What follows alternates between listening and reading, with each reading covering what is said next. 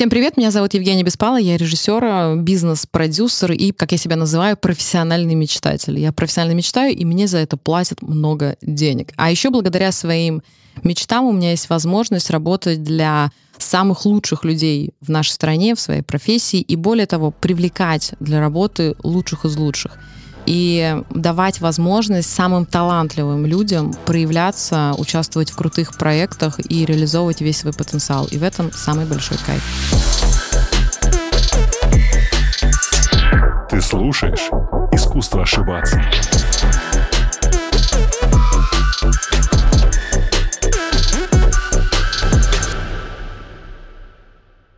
Женя, привет. Привет. Класс. Мы вновь с тобой на той же студии, где мы уже записывали один из эпизодов «Прикладывайте». Я очень рад, что сегодня у меня будет возможность задать тебе все те вопросы, которые совершенно не помещались в тот формат, в котором мы разговаривали. Я смогу спросить тебя о больших вещах, чем просто свадьба или события. Потому что, кажется, в отдельный момент тебя даже немножко подтригировало, что, типа, мы говорим только, только про свадьбу. Да, все верно. И в нашем личном общении за пределами этой студии ты постоянно «Ну, я делаю не только свадьбы». Но знаешь, вот ты не делаешь, точнее, ты делаешь не только свадьбы, но вот если тебя загуглить, факт. Ну, там везде wedding magazine, ну, короче, да, все да, про свадьбы. Да, понятно. Но если ты делаешь не только свадьбы, почему везде пишут про свадьбы? Ну, сейчас у меня будет перепозиционирование, я это прекрасно понимаю. Что вообще я на самом деле серийный продюсер, бизнес-продюсер. Слава богу, не предприниматель. Да, не предприниматель. А я серийный предприниматель. Нет, я серийный бизнес-продюсер. Почему бизнес-продюсер? Потому что я продюсирую, так сказать, не только свои бизнесы, но и помогаю запускать или делать релончи, либо рестарты других больших проектов и бизнесов, которые ко мне не имеют никакого отношения. Вот, все благодаря креативу и нестандартному подходу. И во вторую очередь я режиссер. А уже организатор мероприятий — это скорее в третью очередь. Это то, чем я фактически не занимаюсь, занимается большая команда. У меня основная моя задача — это видение. Что в режиссуре, что в создании ну, да. проектов, что в запуске проектов бизнесов своих, либо чужих бизнесов, это видение. Я сразу же вижу, как надо сделать. То есть как надо сделать так, чтобы это поплыло, и это стало ну, либо лидером рынка, либо чем-то очень заметным на рынке, чтобы это не было среднестатистическим продуктом. Давай так. Перечисли за одну минуту все свои регалии, которые у тебя есть, которые тебе приходят в голову. Ну, чтобы люди поняли гравитацию спикера, который у меня сегодня здесь есть. Именно регалии? Регалии. А, но если говорить о моей основной профессиональной деятельности, это создание мероприятий, Наше агентство является самым титулованным агентством на территории Российской Федерации. Более того, я вхожу в топ-100 самых влиятельных организаторов частных мероприятий по всему миру. Мы ну, являемся создателями э, мероприятий, концертов для одних из самых известных э, личностей в нашей ну, вообще в шоу-бизнесе, в том числе не только в политике, в бизнесе. Давай, не знаю, Ксения Собчак, Андрей Малахов, Леонид Агутин. Там можно много. Наверное, из не знаю, списка Forbes там тоже мало будет людей, с кем мы не работали. Оно и достаточно, понятно, уже более закрытая информация. А, ну и еще из таких, я считаю, моих а, больших проектов это развитие Олимпийского стадиона на территории курорта «Газпром» высоко в горах на высоте 1450 метров. Нам удалось, скажем так, оживить стадион, который долгое время стоял такой немножечко всеми забытый, вот, и фактически мы, там, не знаю, со 100 человек, которые приходили в сезон на этот стадион покататься на беговых лыжах, теперь это просто тысячи, тысячи людей, которые приезжают на уникальные мастер-классы к нам покататься в горах. И стадион э, получил, я считаю, второе дыхание. Олимпийский стадион, который долгое время стоял и фактически ну, был задействован только профессиональными сборными. Теперь любители из всей страны приезжают специально в Сочи, чтобы покататься и увидеть эту невероятную красоту. Поэтому, на самом деле, поднять стадион я могу сказать, что это, и вдохнуть в него вторую жизнь, это тоже был большой такой челлендж и большое достижение. Мы запустили большое количество разных бизнесов, огромное количество элитных домов э, здесь, в Москве. Прошу прощения, элитных домов? Элитных домов, да. Жилых, жилых элитных домов. Да, жилых элитных домов. А, какие-то легенды и брендинг э, были созданы тоже нашей командой. И теперь они такие заметные на рынке. Привилегированное гетто какое-то, да? Ну, как-то так, да. Так, а простыми словами, конкретно ты что делаешь? Вот если вообще прям... Ну, он также всегда спрашивает, объясни пятилетнему ребенку, что ты делаешь? Я себя называю профессиональным мечтателем. Вот такая моя профессия. Я закатил а, глаза, что чуть не упал со стула. Так. А, я мечтаю, и мне за это платят большие деньги. Вот, оказывается, свою мечту можно, э, вообще реализацию своих мечт, вообще реализацию мечт других людей можно превратить в профессию. Вот часто ко мне люди приходят и говорят о том, что мы хотим невероятное мероприятие, либо мы хотим вот у нас есть такая идея по запуску бизнеса, и мы хотим сделать так, чтобы этот проект стал заметным на рынке. Придумайте нам, как это запустить. Или я мечтаю делать, не знаю, сделать свой ювелирный дом. И мы придумываем, как этот ювелирный дом, какая там должна быть коллекция, как он должен выглядеть, какой должен быть брендинг, как человек должен выглядеть, который ну, является угу. таким основным фарватером этого бизнеса. Что он должен говорить, как он должен выглядеть вообще, как это все в дальнейшем будет, как эту стратегию мы простраиваем развитие бизнеса. Ну, то есть среди всех навыков, которые у тебя есть, самые сильные то, что удается тебе лучше всего, это мечтать. Ну да, и у меня есть, я как уже сказала, есть видение, я сразу вижу, как оно должно быть, чтобы это полетело. И второе, это, да, мечтать, придумывать новые миры, и реализовывать их. Потому что одно дело мечтать и не доводить это дело до конца. Другое ну, дело да. мечтать и делать, потом реализовывать мечту так, чтобы она стала заметна и чтобы эта мечта еще, скажем так, взлетела очень высоко.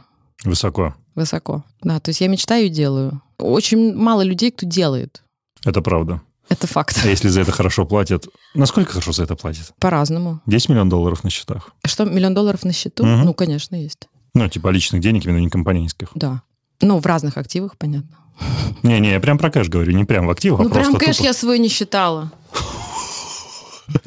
Вот это тяжелейший дроп. Но это разные, это, это годы работы в любом случае. Это не easy money. Не, не надо оправдываться. Это не easy. Нет, я говорю, я бы очень хотела быть, конечно, супер популярным блогером. В последнее время я смотрю, наблюдая за тем, как делают запуски, и я, конечно, ну, я понимаю, как эти запуски происходят на самом деле, и как люди, по сути, продают тоже мечту. Люди идут только за, за этим, на самом деле, факт. Это... Ну, они хотят жить, как живет кто-то, да, как, как они живет, мечтали бы жить. Как они мечтали бы жить. Вот. Да. Они покупают другую социально навязанную мечту, угу. на самом деле, даже не свою, а социально вот некую модель. И, ну, я смотрю, как делаются запуски. Ты про онлайн-образование, про какие-то продукты? Вот про вот. блогеров, про онлайн-образование, да, конечно, угу. про онлайн-продукты, про медитации денежные, много про что. Я, я, я наблюдаю за этим феноменом, на самом деле. Мне это интересно как маркетологу, и мне... Я сама делаю запуски, образовательные запуски, потому что одно из моих направлений — это образование. И я фактически, наша компания обучила весь э, ивент-рынок России. Мы очень сильно подняли ивент. И более того, сделав один проект, мы вывели российских специалистов, ивент-специалистов еще работать на арабский рынок очень многие... А, это вот когда ты в Атлантисе, да, выступала, была приглашена спикером? Это нет, вот это направление? нет, я когда-то много лет назад решила сделать какой-то образовательный проект громкий. Опять-таки, мне было обязательно делать что-то громкое и привести самых известных организаторов во всем мире из Дубая в Россию, чтобы они сделали свой мастер-класс. Я уговаривала их полтора года, они ну, никуда не выезжали, никогда, не давали никакие мастер-классы. И, в общем, полтора года я их уговаривала со словами «Евгений, вам проще с вами, в общем, проще согласиться, чем объяснить, почему нет». Они согласились приехать, они согласились приехать в Россию. Но, конечно, я не могла просто сделать обычный мастер-класс. Я сделала огромный образовательный проект, шоу, там, я помню, себестоимость его порядка 25 миллионов, а это был мой первый пилотный запуск вообще образовательного проекта для еще для ивент-индустрии, это не для бизнесов каких-то крупных. Uh-huh. У меня каким-то образом было эти 25 миллионов отбивать. Вот, но я сделала очень большой запуск, и после этого они заметили нашу ивент-индустрию, и очень многие специалисты, режиссеры, декораторы уехали работать на арабский рынок, и в том числе часть из них работали потом в Катаре вот на чемпионате мира по футболу. Вот так вот все это запустилось, Круто. да. Ты сказала, что наблюдаешь за да, блогерами, да, я ты хотела да, бы как да. будто быть блогером. А, я не могу сказать, что я хотела быть блогером. Мне, чем мне нравится блогер? Мне нравится, как они делают запуски. Потому что есть огромное количество крутых продуктов, и люди не умеют эти продукты доносить до своей аудитории, не умеют классный продукт упаковать и продать, и донести его, и объяснить ценность его. Угу. Поэтому я у блогеров учусь тому, как доносить ценность, потому что они могут доносить ценность просто, ну, совершенно...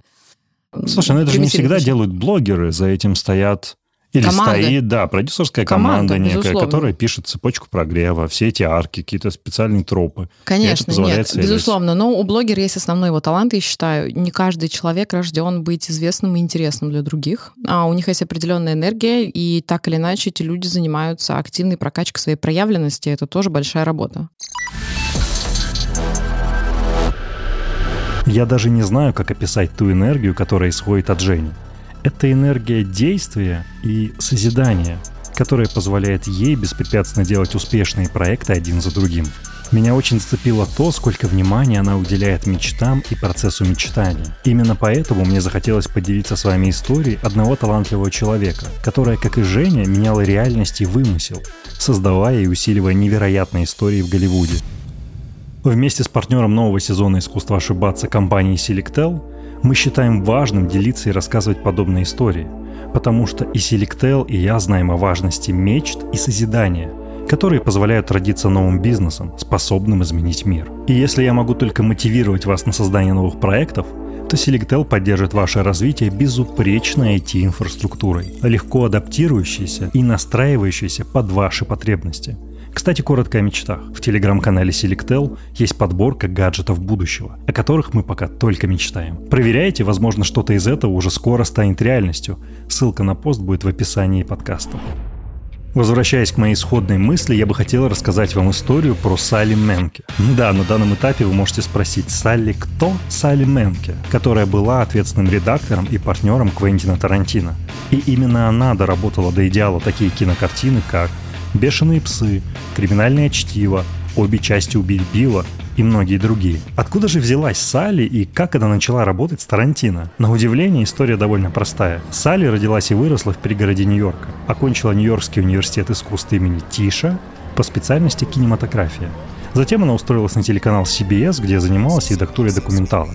И к Тарантино она попала по объявлению. Буквально. Квентин проводил собеседование на роль редактора к себе в команду. Мэнки откликнулась, прошла собеседование, и Тарантино выбрал именно ее. Не могу не сказать, что довольно часто какие-то большие вещи в жизни происходят совершенно обыкновенно. Так вот, первое кино, которое ей досталось, было «Бешеные псы».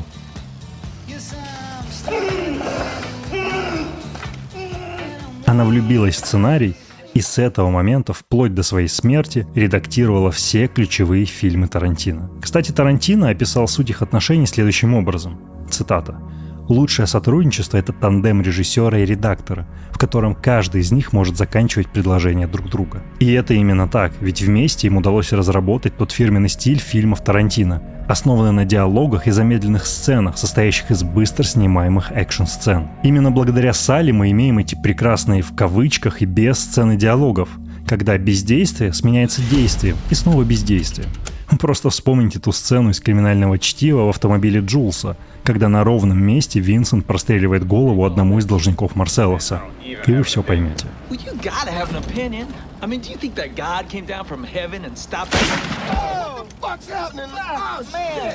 Если вы все еще не понимаете, как редактура связана с мечтами и созиданием, то вот вам прямое объяснение. Процесс редактирования или же монтажа творческого продукта — это как раз про то, как превратить и огранить имеющиеся материалы в образ того, что должен увидеть зритель или услышать слушатель. То есть редактор буквально придумывает, что должно быть сделано на этапе до и что должно получиться на этапе после, и превращает материалы в это своими руками. Кстати, Салли, хоть и сохраняла непубличный профайл, получила заслуженное признание, выиграв множество наград, включая Оскар за лучший монтаж фильма «Бёрдман».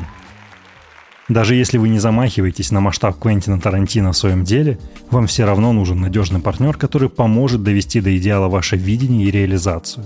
Именно таким партнером может стать компания Selectel, один из крупнейших провайдеров облаков и IT-инфраструктуры, предлагающий большой выбор продуктов для проектов любого масштаба и сложности. В Selectel есть большой выбор инфраструктурных решений, от выделенных серверов до облака собственной разработки, которые подойдут и для создания тестовых сред, и для того, чтобы редактировать полнометражное кино для будущей голливудской премьеры. Продукты Selectel помогут решать вам любые вычислительные задачи, не задумываясь об обслуживании инфраструктуры. Развернуть инфраструктуру, кстати, можно всего в пару кликов в одном окне браузера. И также легко можно добавить ресурсы или поменять конфигурацию сервера, если популярность вашего проекта резко вырастет. Убедитесь в этом сами. Просто переходите на сайт Selectel по ссылке в описании выпуска и подписывайтесь на телеграм-канал Selectel. Там ребята публикуют полезные материалы и новости из мира IT. Нам надо было обозначить ключевые слова, которые будут вызывать а, моментальные красные флаги. Это вот проявленность. А, про... Ну, это так и есть. Как по-другому назвать? А что это вообще? Ну-ка, давай Проявленность это когда ты начинаешь а, свой некий талант, который у тебя есть, либо свою профессию, активно проявляться а, в мир и доносить, как бы скажем так, основная задача проявленности упаковать круто свой продукт и донести его до большой широких масс, до аудитории. Потому что есть огромное количество, не знаю, крутых специалистов, которые просто не могут элементарно объяснить, о чем они, про что это круто, это стильно подать и донести, и еще, ну, как бы донести на большую аудиторию. Uh-huh. Это вот про это. И чем больше ты проявляешь, чем больше делаешь классного контента и объясняешь вообще миру, кто ты и о чем ты, ну, тем это лучше. По сути, это есть моя задача, то, что учитель маркетолога. Да? Если кто-то не умеет это делать, в основном я это делаю для больших компаний, если они не умеют это делать, они умеют доносить свою ценность, свою ДНК до большой аудитории, мы это делаем для, за них. Слушай, каково это, обладая всеми этими навыками, знанием, нетворком, каково это чувствовать себя вот человеком, который все равно намеренно или вынужденно остается как раз на втором плане, помогая другим людям, бизнесам воплощать их идеи, становиться лучше, что-то реализовывать. Как себя чувствуешь насчет этого? Чувствую себя в целом ок, а, потому что когда ты блогер, ты, а, ну, условно, да, или человек, который занимается, активно проявляется в вовне, он тратит очень много энергии и сил для создания контента, ну, угу. вообще для того, чтобы быть э, известным, популярным и узнаваемым. Я сфокусирована больше на прокачке, на глубине, скажем так, на прокачке своих скиллов и на самом продукте. Но это не говорит о том, что мне тоже ну, не надо этим заниматься. Просто сейчас фокус немножко на другом. Возможно, там, со временем я, фокус чуть-чуть сместится. Пока так, пока фокус на продукте. И на развитии своих скиллов. То есть я в бескон... бесконечном развитии нахожусь. Я надеюсь, ты с пониманием несешься к тому, что я слишком бизнес-мотивированно заряженным людям отношусь с неким скепсисом. я думаю, что в каких-то местах ты можешь это даже чувствовать, потому что это вот отсюда прям торчит.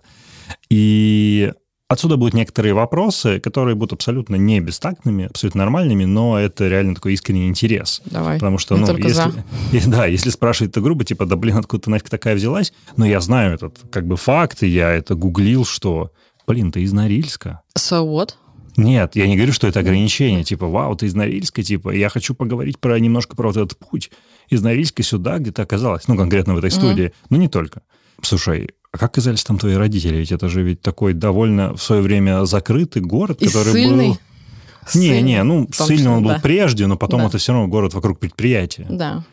У тебя родители были как-то связаны или остаются связаны с а, добычей, добычей? А папу, да, мама, по-моему, поехала туда искать свое счастье, я не очень помню, да, в Норильск, да, это было каким-то таким странным судьбоносным решением в ее жизни. А папа у меня человек, который родился в землянке, да, в 46-м году. И он из вообще из глубокой-глубокой деревни. То просто, ну вот туда, вообще где-то под Челябинском. И он был очень талантливый инженер с детства. И вот так вот он э, тоже как- как-то волей судьбы самых лучших тогда молодых инженеров отправляли туда, на металлургический завод в Норильске. И вот э, он был очень талантливый, у него огромное количество патентов. И вот он благодаря своему уму там оказался и занимал очень высокие должности, был главным инженером на огромных заводах. Каким тебе запомнился Норильск? Ну, вот сейчас оглядываясь назад. Ты А, сколько там лет провела? я- Все свое детство практически? Я прожила там до седьмого класса. На самом деле, думаю, большая часть э, людей не знает этот город. Вообще даже очень интересно. Это вообще город-призрак для многих. Это один из самых загрязненных городов нашей страны. Ты не можешь долгое время находиться там на улице, потому что он настолько загазованный, ты приходишь и постоянно откашливаешься дома. И это такой город вечной мерзлоты. Большую часть времени в школе мы проводили дома, потому что там настолько ну, холодно, и там такие ветра, которые ты выходишь, тебя просто сбивают с ног. То есть ты не можешь дойти до школы элементарно. И большую часть времени мы... У нас такое понятие были актировки. Мы зимой... Актировка — это когда ты, тебе говорят, ну, что ты не можешь пойти в школу. Ты, ну, фактически ты сидишь дома, потому что небезопасно. Потому что ты выходишь, да, ты выходишь из подъезда, и ветер, например, 40 метров в секунду. Он меня просто сбивал. Да, тебя Да. просто сбивает, и тебя может так вот... Я помню, у меня были случаи, когда не объявляли актировки, я выходила на улицу, меня сбивал ветер с ног, я летела, не могла встать. Меня просто подбирали взрослые. А в школу, в школу я поднималась на четвереньках, потому что когда ты вставал на ноги, тебя, соответственно, ветер сбивал. И чтобы подняться в школу, ты на четвереньках, соответственно, было больше опоры, и ты вот так на четвереньках поднимался, ну, забирался по лестнице в школу. Это не шутки. Извини. Я понимаю, но у меня в разговоре крыться, типа, что ты должна закончить фразу, типа, именно тогда я поняла ценность, как необходимо взбираться даже да, на на гор. да. Вот. А, ну, на самом деле, наверное, как-то это закаляет так или иначе твой дух. Ну, в общем, Безусловно. на самом деле все было гораздо прозаичнее из-за того, что большую часть времени я сидела дома одна, мне надо было чем-то заниматься. Раньше не было гаджетов и все, что с этим связано. Я активно развивала свою фантазию. И именно сейчас я всегда сторонник того, что не надо носиться со своими детьми и пытаться занять их чем-то. Дайте им возможность проявиться и вообще позаниматься чем-то самостоятельно, найти себе дело самостоятельно. Тогда я очень активно развивала свою фантазию. Серьезно, сиди дома. Ну, по 8, по 9 часов ты сидишь дома, пока твои родители работают. Телев... Нет, ты начинала придумывать что? Я начинала придумывать, я придумывала, я рисовала какие-то огромные стенгазеты, я придумывала стихи, писала, рисовала. Ну, то есть я... Причем у меня не было особо к этому таланта, но я просто вот этим занималась. И потом еще я учила, мне очень нравилось преподавать. Я рассаживала огромное количество игрушек, и по-особому я так играла в школу, я думаю, никто не играл, я для каждого, я писала конспекты, собирала из разных книг конспекты для каждого урока, писала план этого урока, и, в общем, реально круто играла в школу. Вот мои подруги так не играли. Не ходя в школу, ты играла не, в школу? Да, я играла в школу, но вот эти две мои, то, что я делала в детстве, первое, я любила фантазировать и что-то придумывать, и второе, я очень любила преподавать все эти две деятельности, по сути, сейчас мне приносят основной доход. Я профессионально мечтаю, получаю за это деньги, я круто преподаю, правда, круто преподаю, я тоже получаю за это хорошие деньги. Ну, у меня большое количество профессиональных наших э, ивент-курсов, режиссерских курсов. И это все оплачивается. Поэтому я каждый раз говорю о том, что дайте детям свободу, наблюдайте за ними и отстаньте от детей, пусть они сами проявляются. И вот там в детстве как раз часто все наши таланты основные, наша, наш путь, он на самом деле заложен там. Сейчас у тебя очень, ну понятно, выработан с годами такой в хорошем смысле атакующий вайп, очень проактивный вайп, вайп к действию. Угу. Какой ты была в детстве вот там вот? Очень скромная, а, очень скромная, всего боялась. Я очень многого боялась, и у меня было, если честно, ну, как у любого ребенка советских родителей было огромное количество ограничений, установок, боязней и того, как ты должен жить. Ну, то есть мне всегда говорили, ты не можешь пойти, там, не знаю, на хореографа-постановщика, да, пойти учиться профессионально, потому что, ну, как ты будешь потом зарабатывать? Вот пойди в финансовую академию при правительстве Российской Федерации, получи нормальное образование, устройся в классную компанию, там обязательно должна стать директором какого-нибудь департамента, и вот обязательно должен быть хороший муж, а потом семья, вот, ну вот все, вот, вот все социально ну, навязанные ну, нормы. Понятно упакованные Понятно человек, упакованные, женщина. да, да. И я со всеми, я всего нового боялась, вообще всего нового боялась. Я, например, боялась даже, не помню до скольки лет, нырнуть в воду. То есть я не прыгала в воду, я боялась намочить воду, ну, как бы голову. И после этого, когда я решила бороться со всеми своими страхами, в один момент я решила, что стоп, буду жить вообще жизнь, как я хочу. Я пошла бороться со всеми своими страхами. Дайвинг, серфинг, плавание в открытой воде по 5 километров. Все, я это прошла. Я такая, есть такой страх? Окей. Боюсь кататься на роликах, Хорошо, встану на лыжи-роллеры, это такие лыжи без, на, на, на колесиках угу. без тормозов. Встану на лыжи-роллерах, буду, и вот так вот все. То есть все свои, я пошла во все свои страхи, абсолютно во все, и до сих пор в них иду. Есть страх, я в не, прям целенаправленно иду. Это не, не, не какие-то заученные слова коуча, что иди свой страх, там твой ресурс, там твой потенциал. Дэм, ты звучишь как коуч. Но я это прошла просто. То есть я, я все, почему я на самом деле могу коучинговое огромное количество каких-то курсов записать, просто потому что я на практике все прошла. Я конкретно не построила бизнесы, я конкретные свои личные страхи преодолела, и я через это иду. Все, что я проповедую, я через все это сначала прошла. Okay. Вот, а, поэтому мне кажется, что я имею право говорить про это, потому что это не просто какие-то вычитанные фразы из книг, это то, что прожито на своем опыте. Вот все. Ты как бы скромно оставалась на протяжении университета, обучения уже в Москве, или ты потихоньку да. трансформировалась в такого суперпроактивного человека? Проактивным человеком, ну как я, наверное, внутри лидером была всегда. Просто я считаю, что базово ребенок, когда он рождается, он рождается таким, каким условно он, ну как бы должен быть, по да. сути, в своей жизни. А дальше вступает э, в силу социум, ограничения, а родители... Нет, так и есть. Ты мне сейчас книгу Purpose хоть начинаешь нет, я, Нет, я могу рассказать, что из-за того, что на меня, соответственно, школа, социум, родители, а было очень много как бы всего, ну, честно, обрезано, я превратилась в того, кем я на самом деле, ну, я считаю, что не являлась. Там в детстве я была, ну, супер как бы скромный ребенок, меня можно было поставить около забора, забор будет падать, и я не отойду от него. А, мне было там даже каждый раз, когда я поднимала руку в классе, я аж прям, я аж прям, ну, дрожала. То есть мне вот поднять руку и вот вообще быть, ну, для меня на это виду, было заметно. на виду, да, хотя я всегда там ходила в танцы и выступала на сцене. Наверное, это мне потом помогло. И в какой-то момент, когда я приехала в Москву, и а ты была уверена в том, что тебе надо ехать в Москву или нет? Ну, так исторически просто сложилось. Э, ну, как бы родители отправили в ВУЗ в Москву, и поэтому... Это родители отправили, ты такая, типа, я хочу учиться в классном месте. У меня было... Вот сейчас я расскажу историю, про которую мне никто никогда не верит, что это было так, но это реально было так, а, про классное место. В 6 лет я подошла к маме и сказала, мам, я очень хочу поступить в классную школу. Ну, в хорошую школу. Она такая, почему? Ну, хочу хорошо закончить школу, поступить э, в хороший вуз и потом пойти на хорошую работу. Он такая, зачем? Я говорю, я хочу зарабатывать много денег и не делать вот это, что делаешь ты. Вау. Мыть посуду, мыть посуду и убираться. Я ненавидела с детства, хотя не видел другой модели. Я не видел другой модели, где в семье не убираются, либо не стирают, либо... Ну, я не знала, что женщина может жить по-другому. Тогда... Ну, очевидно, в Норильске же бомжи замерзают. Нет, ну, я имею в виду, что не было в семьях ни нянь, ни домработниц. Ну, Этого не было как класса. Ну, максимум я смотрела «Рабыню Зауру», может быть, оттуда, конечно, переняла это. Но я очень не хотела всем этим заниматься. Я всегда знала, что надо... У меня всегда была установка, надо очень хорошо учиться. Просто вот потому, что мне супер не нравились бытовые вопросы все. И это был мой главный такой стимул. Я училась очень много. Я училась так, что, во-первых, время на дорогу я не тратила фактически. То есть у меня от школы до, до дома, дома до репетитора все занимало по 10 минут, не больше. Класс. У меня была суперэффективность, и в неделю я отдыхала один раз в неделю, пятница вечер, все. Все остальное время я училась. Вот, допустим, там в четверг тебе звонит твой друг и задает... Я первый вопрос задавала. Ты мне по делу звонишь, то есть по урокам пообщаться или просто поговорить. У меня нет времени поговорить. То есть у ребенка там, не знаю, в девятом, десятом, одиннадцатом классе не было времени просто поговорить с друзьями. Друзей фактически не было. Я училась и занималась хореографией. Все, это была вся моя жизнь. Я очень много училась. Я человек, у которого вообще нету способностей к математике никаких. Но мне сказали о том, что надо поступать в финансовый вуз. И я готовилась сразу поступать, как если бы я поступала в мехмат. Я решала там 3-4 задачи на поступление, которые необходимо было решать при поступлении на мехма... эм, в МГУ на математический факультет.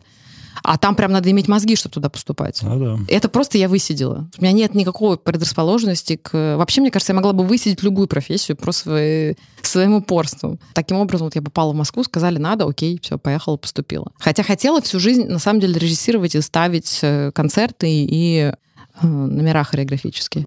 И я вот сидя в Норильске, холодный Норильск, где, опять-таки, я могла фантазировать, и еще я очень любила смотреть концерты. То есть я очень много времени посвящала тому, что смотрела музыкальные концерты. В основном они были в Кремле. Я помню, тогда была Россия, вот концертный зал Россия. И а, один из концертов, который я смотрела, до сих я его очень хорошо помню. Я помню, где сидела, как выглядел диван, какой был концерт. И я помню, там были все звезды. Я помню, там Игорь Крутой был, Ирина Аллегрова, Леонид Агутин. Я их всех помню, как они стоят в ряд. И в конце объявляют, говорят, теперь, конечно же, большое спасибо главному режиссеру этого концерта. И выходит женщина высокая, я очень хорошо помню, кудрявая, с короткой стрижкой, и ей выручают цветы.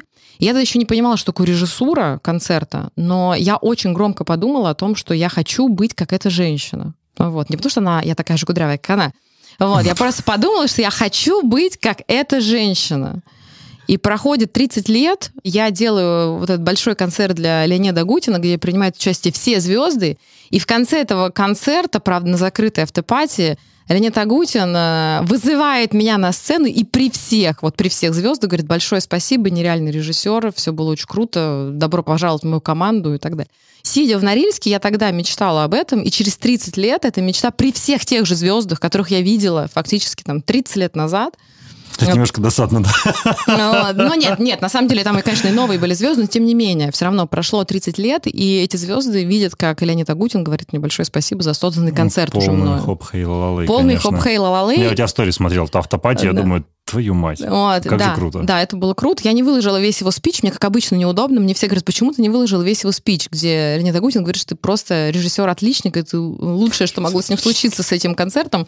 Вот. А, но мне как-то неудобно. Вот, как обычно, как-то скромно, как-то стыдно. То есть ты не выбила из себя всю эту скромность? До конца, нет, до кон- ну, у меня вот это вот, наверное, скромность с точки зрения выпечить свои какие-то результаты. Я просто люблю дело делать. Круто. Ну, ты А сама говоришь, что дело само о себе не расскажет. Дело само себе не расскажет. Это абсолютный факт. И, э, конечно же, надо больше об этом рассказывать и говорить. Но время придет, я уверена. И оно скоро придет. Сейчас пока я больше про продукт.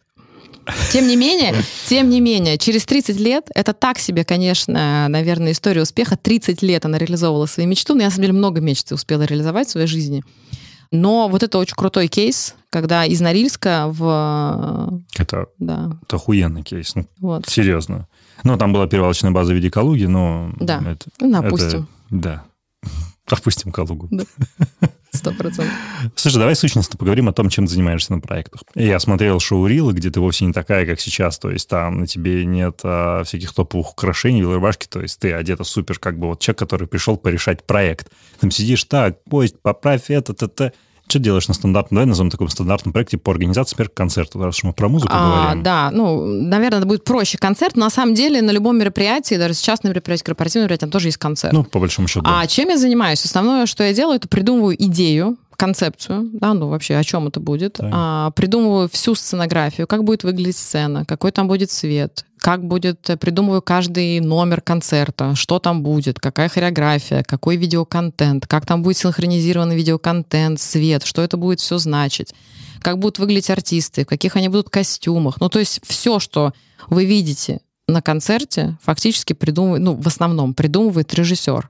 То есть есть отдельный артист с его песнями, допустим, Да. и приходит режиссер, который придумывает абсолютно вот все это пространство, саму сцену, экраны, какие они, где они, сколько света, какой он, как этот э, свет будет в такт, какой конкретно свет будет, э, как работать, какого цвета, какой палитры, какой видеоконтент, что будет рассказываться, какая история рассказывается в этом номере. Отбор артистов, там, не знаю, танцоров, костюмы, ну, полностью весь продакшн. Ты рулишь всем, у тебя в голове полностью вся Но эта ты и на информация. концептуальном уровне ты рулишь, и реализацию даешь уже конкретно людям, потом, которые курируют это направление. Ну, конечно, я не, не я не пишу, я не, ну, понятно, я не пишу вот руками свет, но я сижу условно с художником по свету, и мы с ним пишем конкретно, какой луч, в какой момент, Мгм. какого цвета, в какой такт. Вот. То есть физически руками я это не делаю. Или с человеком, который создает Но видеоконтент. ты делала в целом. Нет, сама руками, конечно, я не могу на пульт пачить или там, не знаю, писать свет, и я не могу нарисовать 3D-видеоконтент. Ну, Но я делаю свои зарисовки, показываю свои там мудборды и говорю конкретно, что мне нарисовать, и все это правлю. То есть фактически это режиссер это дирижер. Он, он собирает разных специалистов. Мгм. Тут еще очень, очень важная задача найти каждого специалиста под каждый проект. Это мне часто говорят о том, откуда у тебя вот как на кольчиках пальцев есть понимание, какого взять специалиста под конкретный проект либо номер. У меня просто это вот чутье. Вплоть Окей. до того, что там, допустим, у каждого хореографа своя ну, своя стилистика. И тут надо догадаться, какой из них конкретно лучше реализует твою идею. Но это вот просто на кончиков пальцев. Надо я даже не знаю, что они до этого ставили, просто вот на уровне интуиции я понимаю, Чуйка. что да, чуйка, что вот этот человек должен здесь быть. Ну, я в целом вообще коллекционирую, моя еще основная такая функция, я коллекционирую талантливых людей. Больше всего в жизни, вообще больше всего в Так, жизни. важный вопрос. Я попал уже в пул талантливых людей. Я Конечно. просто хочу быть ведущим Конечно. где-нибудь, подмазывать. Да. А самое, мне кажется, такая моя самая любимая, то, от чего я получаю самое большое удовольствие, находить очень талантливых людей и помогать им реализовываться. Это просто, я, это от этого я получаю больше всего Вот энергии. что надо было сказать в. Да. Друзья, если вы не знаете, понятно, что в записи для вас уже интро прозвучит. Но вот сейчас, во время записи-записи, Женя долго упиралась, сказала, давай мы поговорим, и потом я его запишу. При этом она знает абсолютно все фразы, которые надо сказать, которые, в принципе, ожидались, и она их спокойно вот раскидывает, как левой рукой повела, Да, там да, поплыли да, да. Правой Да. открылась я умею, я умею делать так, чтобы а, вот э, каждый камень, каждый бриллиант засиял. Я вот нахожу эти бриллиантики и в нужное время, в нужном месте вот как бы даю, да, да, инкрустирую, и они прям расцветают. Вот сейчас начнется сложная часть. Давай. Как в этом бизнесе оказалась? Я реально много гуглил. И я пишу, как вот путь выглядит со стороны. Значит, Женя дает интервью, свадебный журнал. Ну, я вот закончила ну, финансовый Да. университет, ну, ты не упоминаешь, ну, whatever. Я пошла работать в некую финансовую структуру. Что это за структура? В банке я работала, в банке в недвижимости. Что за банк? Если не секрет. Юникредит банк был. Ну, отличное Да. место. А потом я... И вот происходит дроп, а потом я стала организовывать а, мероприятия для разных там международных делегаций, Да. еще кого-то. И вот эта вот категория, я для себя узнала, майс называется. Типа, Да, да. Все Опять- очень, это было решение. Это было решение нескольких дней. Я расскажу. А, Ну, как этот переход произошел? Вот да? расскажу физически, как Расскажи. произошел этот э, переход. Я сидела в банке, и... Нет, я сидела тогда в компании по недвижимости. какой-то, Звучит да. жестко. Я сидела в банке. Ну, так и было, да. Фактически я сидела... В... Да, э, помню, сижу за рабочим местом, э, сижу, когда уже смотрю время, когда же будет 6 часов, потому что я жила просто от 9 до 6, еще от кофе-брейка до кофе-брейка. Ну, что-то зашла посмотреть на HeadHunter, какие-то опять вакансии, потому что понимала, что место не мое. И тут я вижу, до сих пор тоже помню, это вот опять про громко подумала, вижу а, вакансию организатор праздников. И компания это так называлась «Праздник». И я прям своему, тогда я такая вот простая была девчонка, своему руководителю говорю, это же вакансия моей мечты. Я так всю жизнь хотела организовывать праздники. Ну, у меня были хорошие отношения с моим руководителем, он посмеялся. А потом на тот момент у меня был молодой человек, который один раз сказал такую фразу для меня переломную. Он мне сказал вот что. Жень, ты знаешь, мы не дети богатых родителей для того, чтобы делать то, что мы хотим. Мы должны работать там, где, ну, как бы нам сказали работать, и где мы можем получить понятный доход. И эта фраза мне перещелкнула в один момент. Во-первых, конечно же, я с ним рассталась ну, в этот же день. В этот же день я с ним рассталась. Не, подожди, а как ты вообще могла оказаться в отношениях с этим ну, человеком? у тебя ну, просто тип, да. ну, у тебя немножко другой типаж. Это сейчас у меня такой другой типаж. Вот. И, в общем, Окей. он э, сказал эту фразу, у меня пере... просто вот одна фраза, вот сила воздействия Это серьезный арбуз такой. Я, во-первых, разошлась с ним, во-вторых, я такая, блин, а почему я должна ну, как-то жить не так, как я хочу жить. Я, ну, это было ровно это было просто решение сверху я буду делать то, что я хочу делать. Ну и, собственно, вот... Э, а что вот? Ну, то есть, условно, расскажи, как ты привлекла первый проект.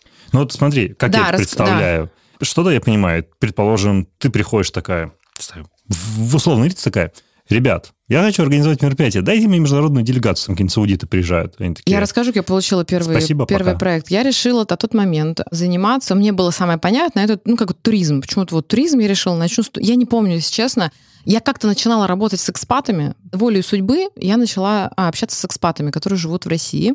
И решила сначала создать для них консьерж-сервис для экспатов. Потом что-то uh-huh. потыркалась, поняла, что это не рабочая схема, но поняла, что есть ниша въездного туризма. Въездного туризма в Россию. То есть, когда иностранцы приезжают так. просто как, ну, как туристы. А. И я смотрю, ниша достаточно свободная. А я решила попробовать в ней. Там, ну, для того, чтобы начать этот бизнес, ничего не надо. Ну, вообще, фактически. Я начала участвовать, пошла договорилась с отелями о том, ну вот зарегистрировала свое ООО, пошла договариваться с отелями, чтобы мне давали специальные рейты на гостиницы и начала принимать участие в различных тендерах. Ну вот, то есть присылают агентство, допустим, там агентство ТУИ присылает запрос в Россию на большую группу. Я начала в таких подобных тендерах принимать участие. Год я работала в стол. Ну, у меня не были конкурентоспособные цифры. Если брать большого туроператора, ну, да. у них, понятно, объемы, им отели дают другие цифры совсем, Конечно. перевозчики дают другие цифры. Я не была не конкурентоспособна. Я поняла, что это не рабочая схема, и мне надо ехать на выставку и знакомиться где-то с локалами. Выбрала для себя, ну вот какой мой был баллоки, думаю, какой самый перспективный рынок? Китай либо Индия. Их больше всего ехало в Россию. Я думаю, поеду, китайцы что-то совсем не поеду в Индию. Я поехала в Индию на выставку представлять компанию, ну, как бы свою. И она называлась True Russia. До сих пор помню. Отлично. И а, я понимала, что просто вот раздавать свои буклеты это бессмысленно. Надо искать кого-то, кто реально отправляет большие группы. Я нашла такого человека, который отправляет большие группы в России. Пришла к нему с горящими глазами, говорю, слушайте, вот это все олдскул они тут делают, а я молодая, классная, я готова вам просто по супер крутым условиям эти группы принимать. Он говорит, а сколько у тебя людей в штате? 20. У меня никого не было в штате. Он говорит, 20. Ну, пальцев 10, Да, 20, он 20. такой, отлично. Он приезжает ко мне на инспекцию, мне было 20 человек как-то показать. Я сняла офис, наняла людей, студентов. Вот мы сделали вот такой фейковый офис. Я серьезно говорю. Принесли а, компьютеры, мы сделали вид, что у нас тут везде бронируются какие-то туры. У меня даже, помню, была какая-то секретарша, она говорила на английском с Бразилией. Ну, то есть он приехал, увидел эту постановочную историю, что я крутой э, специалист. И дальше а, он говорит, окей, у меня есть разные группы, которые отправляю, но дело в том, что сейчас у меня, говорит, вот на текущее лето есть уже ряд групп, но они уже отданы другим большим туроператорам, очень большим туроператорам, ну, причем с государственным участием. Понял. У нас здесь с государственным участием.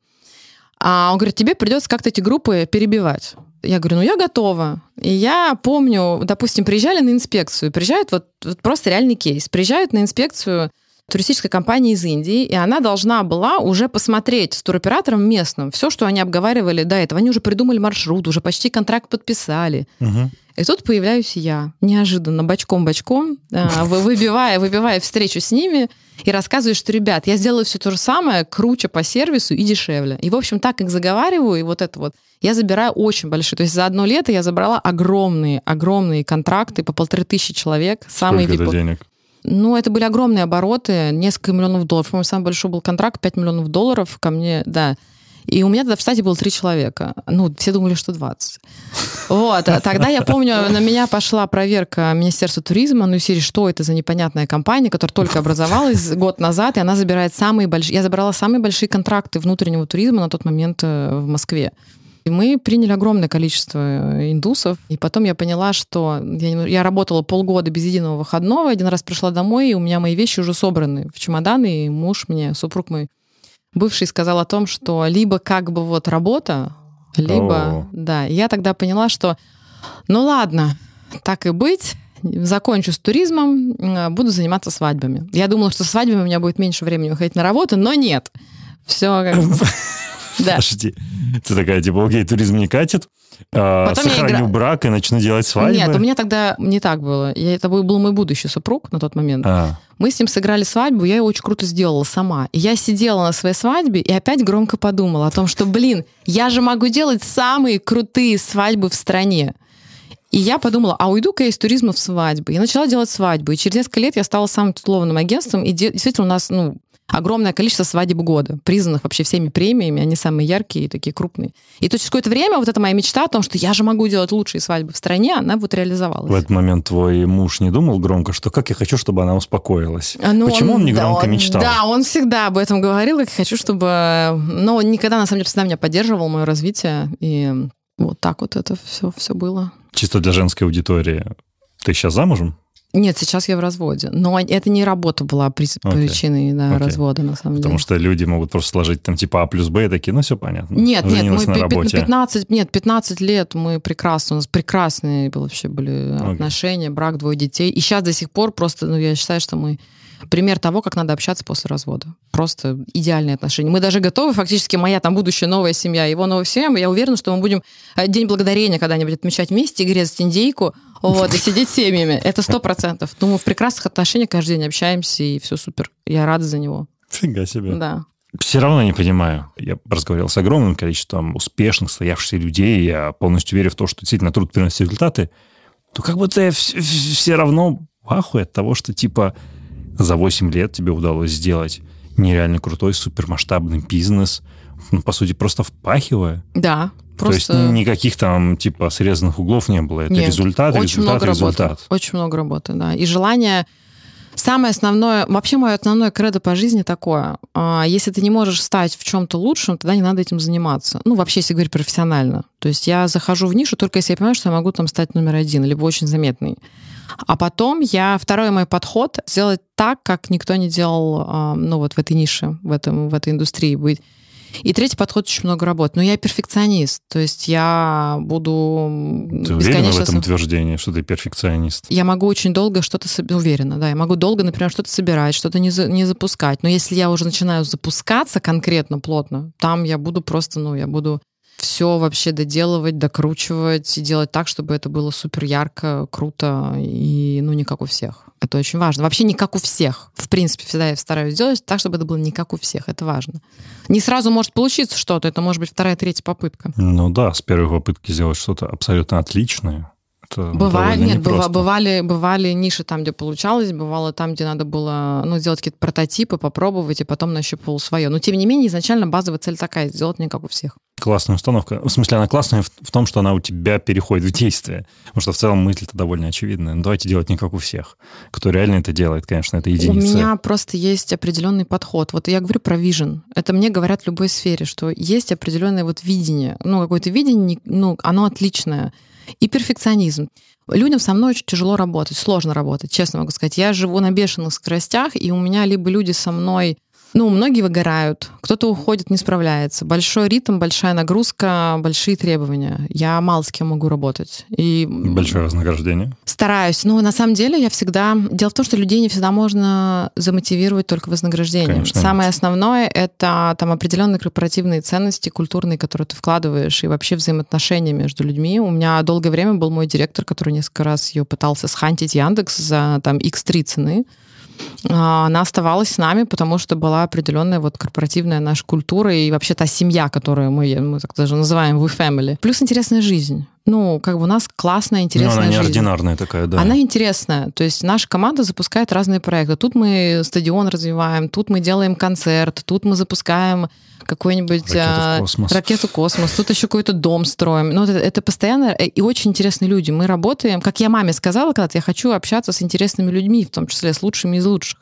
И я сейчас работаю с лучшими из лучших, работаю только с лучшими людьми. Вообще я работаю только для лучших и с лучшими. Топ. Это и мне кажется, это в целом, кстати, вот вторая причина, э, да, наверное, какого-то успеха. Я сразу работаю с лучшими. Я не люблю работать со статистами. Статисты. Хорошее слово. Ну, просто статисты часто не на своем месте, люди не на своем месте. Ну да, да, выжидающие такие, Да. как будто, пассивно. Да. Смотри, твоя работа, несмотря на то, что она отличается, что у нее есть определенный почерк, и она, видимо, но при этом в каком-то смысле невидимо. То есть о том, что это условно V-продакшн, знают люди, которые вас нанимали на проект. Да. Знают те, кто этим проектом, например, руководят нам с административной точки зрения. Как ты побеждала свое эго? Потому что я уверен, что на волне раннего успеха хотелось кричать о том, что, блин, это я, это сделала я. Тебе удалось как-то его преодолеть или направить созидательное русло? Сейчас я уже могу сказать так, что с эго, конечно, я своим давно уже подружилась. Его надо холить или леять, потому что именно эго твое позволяет тебе стать тем, кем ты есть а с ними надо бороться. А в какой-то момент, э, прежде чем от чего-то отказаться, надо это получить. Чтобы, да, вот это эго свое, скажем так, оно утихомирилось, ему дать, конечно, надо дать минуту славы. Я минуту славы получила за счет участия в премиях. То есть я участвовала в большом количестве премий, и мне давали награды. Вот тут ты лучшая, молодец. И тут Женечка молодец. И тут я под софитами постояла, эго свое угомонила, оно довольное, сидит с этими наградами, с признанием, и все. Но после этого я поняла, что счастье оно вообще в другом, и мой сейчас э, интерес совершенно в другом.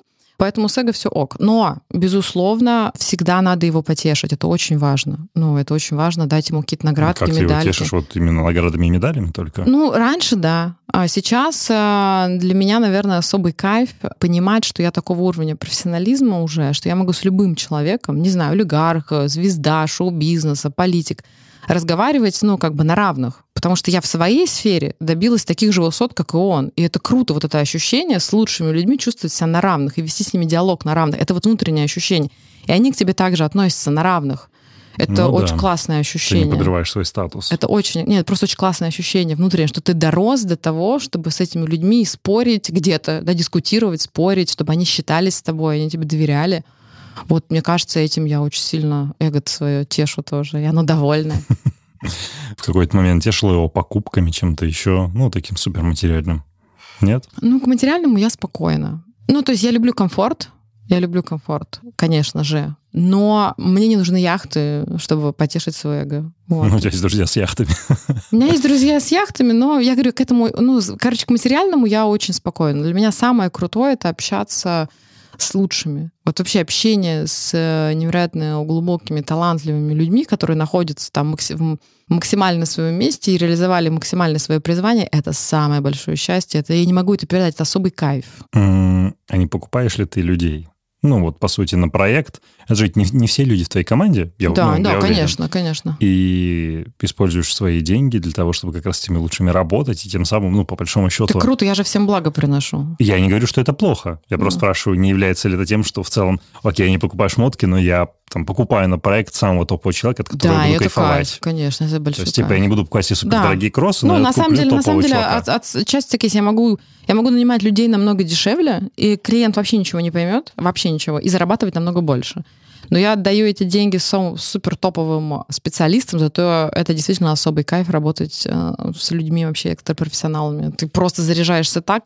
Ни одна сумка тебе не подарит этих эмоций. Я знаю. Нежели чем работа, не работа с лучшими людьми. Я просто только что поймал себя на этой мысли. Что, ну, что, что ты так же делаешь. Да, ну, то есть, не знаю, там у нас сравнительно подкасты из камышей и палок складываются, но даже эти камыши и палки приходится покупать э, по собственному желанию гораздо лучше. Mm-hmm. Потому что часто заходит диалог о том, ну, там, как сократить, например, издержки на производство проекта, и мы обсуждаем, например, визуальную идентику, да? Ну, по большому счету, тебе нужно. Тебе нужна обложка хорошая и какие-то деривативы из нее, которые ты будешь использовать там в сетях. И там сейчас с разными ребятами говорят, да слушай, ну мы там типа за десятку на еду наняли, ну, на еду наняли, на еду наняли. А, за еду наняли. за еду наняли. Типа, а ты как? Я такой, блин, говорю, ну мы вот сейчас типа мы платим отдельно арт-директору примерно тысячу долларов, чтобы он все это мониторил, и дизайнеру обычно столько же платим. Ну, это чувствуется, это видно. Они такие, типа, две тысячи долларов, такой, ну, да, ну, говорю, типа, зато, ну, говорю, это, может быть, я покупаю свое спокойствие, но я зато на чили, что если я поставил какую-то задачу, вот опять же, вижен, да, что я хочу, чтобы это было вот так, так, так, то они как бы классно это смогут притворить жизнь и сделать из этого хорошо. Такие, ну да, может подешевле. И иногда на самом деле думаю, блин, может, сука, надо подешевле. Но потом вот этот вот кайф, о котором ты как раз говоришь, на 100% подписываешь, вот это удовольствие от процесса взаимодействия. Ну, плюс я считаю, что ты экономишь свое время, а твое время стоит дороже. С человеком, который стоит дешевле, тебе придется сильно больше ковыряться. переделывать, да, что-то да, мониторить. Да. А так у тебя есть свободное время, ты либо можешь восполнить свой ресурс, либо почилить, либо заняться тем, что тебе нравится. Либо заработать денег еще. Да. А что у тебя всего два мужчины в агентстве работают? Я на сайте посмотрел, тебя всего там два мужика. Мужчинами сложнее управляться. Я считаю, что у мужчин больше амбиций, и мужчинам сложнее работать с женщинами. То есть, когда женщина в управлении, им сложно. Это первое. А второе, а, я осознанно меньше стараюсь э, руководить мужчинами. Ну, понятно, что на площадке у меня огромное количество мужчин, технические подрядчики и так далее. Но вот это доминирование, оно часто потом переносится на жизнь. А я считаю, что это неправильно. Не понял. Объясни, пожалуйста, последнюю фразу. Ну, переносится на, жи- на личную жизнь потом переносится. То есть ты привыкла доминировать. То а, есть ты типа как ты потом бы, приносишь да, домой потом это... это... Я считаю, что такого не может быть. Э, то есть женщина все равно должна быть по-хорошему за мужчиной. Это правильные такие отношения между мужчиной и женщиной. Ну, а тебе- сильной женщине это сложно делать. Поэтому если ты еще постоянно всеми рулишь бесконечно мужчинами, то потом получается, что у тебя примерно такой же хлюпик дома. Вот. А с хлюпиком жить не хочется. Хочется жить с сильным. Ну, духовно Интересно. хлюпик. Ну да, в первую очередь стержень, я имею в виду, внутренний такой у него. Вот. Поэтому, а ты хочешь жить э, с масштабным э, мужчиной, и надо себя немножко по-другому, а сложно А тебе, переключаться. вот тебе удается переключаться вот так Это нормально? Сложно. Ну, и на самом деле, я считаю так, если переходить на взаимоотношения мужчины и женщины, то, конечно, масштаб мужчины, в принципе, который тебя ждет дома, он должен быть больше, чем масштаб женщины. Это правильно, вообще энергетически просто тупо правильно. Вот. И тогда, тогда женщине легче переключиться. Если, конечно, дома, в принципе, по своему масштабу мужчина меньше, чем она, да, и, ну, просто вот личностно, профессионально, с точки зрения, там, не знаю, заработка, то женщина, она не сможет переключиться, она все равно будет доминировать и дома. А это, я считаю, что для женщины не очень хорошо. Мне очень интересен в том числе процесс этой внутренней трансформации твоей в двух направлениях. Первое, это вот когда ты избавлялась от своей скромности. Второе, момент приобретения вот этих вот, ну, это реально эзотерические штуки, про вот это вот а, громко помечтала. Слава богу, что ничего не говорил про дыхание отдельными какими-то, возможно, половыми органами. Это обнадеживает, Но что я все дышу. в порядке. Да Просто носом дышу. Носом, Пранаямы носом. делаю, да. Это хорошо. Как именно у тебя переходило? Вот ты сказала, что ты в какой-то момент решила, ну, ты прям реально решила, или до этого были какие-то предпосылки, которые тебя все больше и больше подталкивали к тому, чтобы отказаться от этой скромности и попробовать преодолеть все эти страхи, которые были? Ну, Я просто не верю, что это, знаешь, было в неком духовном вакууме, что ты просто проснулась в один день и такая, факт, теперь я нырну с головой, теперь я прокачусь на лыжах. А, лю- ну, прокачусь на лыжах, это было ровно так. Мне пришла в голову идея, что я еще не научилась кататься на лыжах. Еще не научилась вообще на них. У меня был первый урок по лыжам. Я не научилась никак кататься. И у меня первое, мне просто пришла как вот озарение сверху. Мне С надо, мне надо пробежать марафон. Это пришло озарение в голову. Мне я с этой идеей носилась. Мне надо пробежать марафон. Говорит, Жень, ты научись на лыжах кататься. Мне надо пробежать марафон. И я, как ужаленная, начала заниматься. Просто без остановки. Меня вело. И потом в один момент я попала вот на этот э, стадион да, Мгм. в горах. Ну, поехала там в тур первый свой. Увидела стадион, увидела, что он заброшенный, увидела, что на нем никто не катается. Я такая, блин, ну это, про этот стадион должны узнать все. Здесь должно быть очень много людей. Мгм. Я пришла на курорт и говорю, я хочу заниматься развитием этого стадиона, вот, хочу здесь школу открыть. Меня, конечно, посмотрели как на сумасшедшую. Говорят, Евгений, ну это как бы тут нереально. Вы можете, конечно, но, в принципе, особо уже никому давно не нужен. Это реальная история. Я смогу, сказала я, но я не научилась тогда еще даже кататься на лыжах вообще, не научилась. И я таким образом за три года, ну вот мы открыли школу беговых лыж и биатлона там, и за три года просто там колоссально. Но это было тоже озарение. Не просто, вот знаете, я Ну, могу то не есть так- трансформация была через озарение, ты от скромности избавлялась вот так, ну какими-то нет, это моментами, просто ты про рывками? лыжи. Но как я отправлялась от... от, э, вообще мы трансформации шли всегда через боль. Так, Не бывает трансформация. Без не- боли, да. Без боли это невозможно. Все булшит. То, что сейчас пропагандируют, живи в кайф, это, Это- ну, это парников, да, херня. это, да, для того, чтобы тебе переписать свои... Ну, по сути, что это значит? Изменить себя. Изменить себя, это значит говорить о том, что переписать полностью свои поведенческие паттерны, в которые у нас запрограммированы. Переписать ты можешь, то есть эту систему перезапустить несколькими способами. Добровольно, ну, условно, сходи к гипнотерапевту, который тебе найдет эти твои ключевые программы и перепишет через подсознание. Ну, рабочая схема. И второе, если твою систему вот так вот просто, вот как телефон кинуть, э, как бы ударить его, и он просто там на какое-то время заглох, потом сам перезапустился. Может быть, там вообще все стирается, да, вся информация в памяти. И также у человека работает, как и операционная система часто переписывается. Для того, чтобы устоявшиеся какие-то паттерны твои переписались, тебе должно произойти очень сильное травмирующее событие для тебя, скорее всего. И оно переписывает у тебя весь твой... Вот ты понимаешь, что, блин, Вообще человеком движут две вещи, да, когда он принимает решение, любое или действие. Либо получение удовольствия гипотетически, либо избежание Ну, страх наказания. боли, да. либо страх боли. Если ты уже в чем-то очень сильно, да, допустим, где-то накосячил, и тебе очень сильно прилетело, У тебя сразу все переписывается на подкорке. Твой мозг же, он, он вообще призван что? Защитить тебя базово. Да. И он такой, ой, не-не-не. И он переписывает эту систему твою. Иногда мы осознанно принимаем решение, что нам надо, вот сейчас я, допустим, понимаю, что мне осознанно понимаю, мне надо переписать часть своих паттерновых вот этих вот э, действий. Ну, их очень сложно переписывать осознанно. Это большая работа. Работа, прежде всего, там, с привычками. Потому что для того, чтобы что-то изменить, должен изменить себя. Это большая работа. Сейчас часто все эти изменения происходят через боль. Либо у тебя есть вот это вот, тебя ведет какая-то цель большая, и ты предвкушаешь, что ты вот там получишь этот приз, и предвкушая это счастье, ты осознанно себя переписываешь. Вот, ну, это ровно так работает. В основном у меня было, почему я себя меняла? Либо я представляла огромную цель, и она меня драйвила так, что просто меня, ну, то есть я делала все, чтобы до нее достичь. Либо я вот, ну, как бы, трансформируясь условно через боль, я переписывала себя и принимала решение, что я буду делать по-другому. Все. А что этой болью было, например?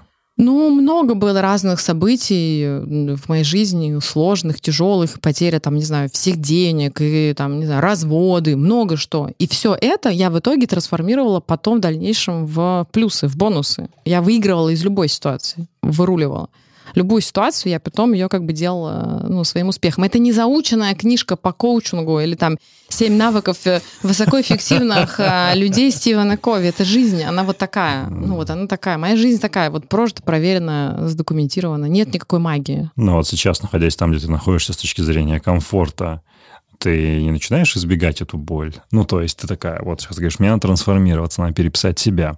Ну, ты же рационально понимаешь, что, блин, вообще-то какой-нибудь хороший пинок позволил бы это сделать очень быстро, потому что рационально это будет довольно долго переписывать себя. И ты не знаешь, ты избегать в плане, ну вот, найду-ка я гипнотерапевта, пойду-ка я коучу. Ну, коуч это не может сделать, коуч тебя, по идее, как бы просто за ручку ведет. Нет, ты иногда понимаешь, что вот с теми установками, с которыми у тебя есть, а ты достиг определенного максимума своего. Да. Ты даже дальше посмотреть не можешь. Ну вот как бы вижена у тебя не хватает. И дальше для того, чтобы тебе сделать следующий шаг, Тебе надо полностью изменить себя, изменить свой социум, изменить свое мышление, изменить свои привычки, изменить свои паттерны поведения. И это я понимаю осознанно, что для того, чтобы прийти к тому, к чему я хочу прийти, мне надо поменять все, стать другим человеком. Ну, как осознанно. ты это делаешь? То есть буквально просыпаешься, условно, у тебя была привычка, предположим, не знаю, пить с утра вино. Ну, Грубо говоря, вводить, ввожу новые привычки И ты такая, типа, осознанно. типа, окей, сегодня я просыпаюсь, я вместо него пью воду, например, да? У меня есть целая своя большая методика. Ну, серьезно, это от работы с телом, правда, определенные дыхательные практики, которые тебе дают определенную энергию. Это а, определенные привычки новые, которые я ввожу осознанно, специально, потому что вот здесь главная системность, то есть системные привычки, которые я ввожу и угу. делаю через боль, через не хочу.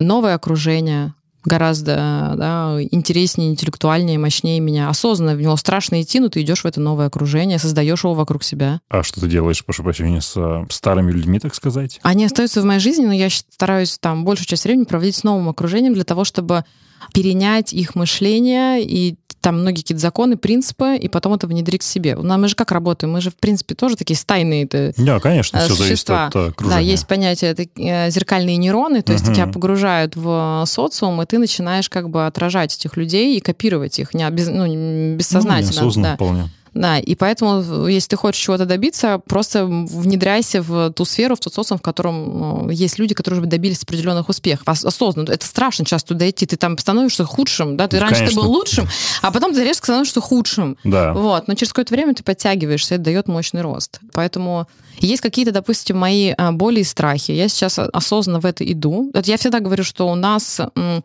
Допустим, если есть какой-то нарыв, мы часто как бы думаем, блин, есть нарыв, ладно, чем-нибудь посыпем, заклеим пластырем, пусть оно... Оно там, по сути, оно там, ну, нарыв, он остается этим нарывом, что-то периодически болит, иногда может опять там вскрыться этот нарыв. Я сейчас беру, осознанно просто прокалываю, ору, но через какое-то время начинает затягиваться и регенерируется. Фактически вообще кожа регенерируется и становится еще лучше. То же самое в жизни. Идешь прям в самый замес, понимаешь, самое для тебя страшное, самое некомфортное, ты вообще туда идти не хочешь, иди туда. Там Какой есть... замес ты идешь сейчас? Ну, я много во что иду, на самом деле. Ну, ну, ну как минимум, я отказываюсь фактически от э, нескольких своих самых успешных бизнесов. Я ухожу из них для того, чтобы создать новое. Я отказываюсь от своего постоянного заработка для того, чтобы создать новое. И как оно? Сначала было страшно. А сейчас? Потом я пыталась сидеть на двух стульях, а потом в один момент я сидела и думала, а что больше, почему у меня так мало энергии, почему нет энергии на создание нового?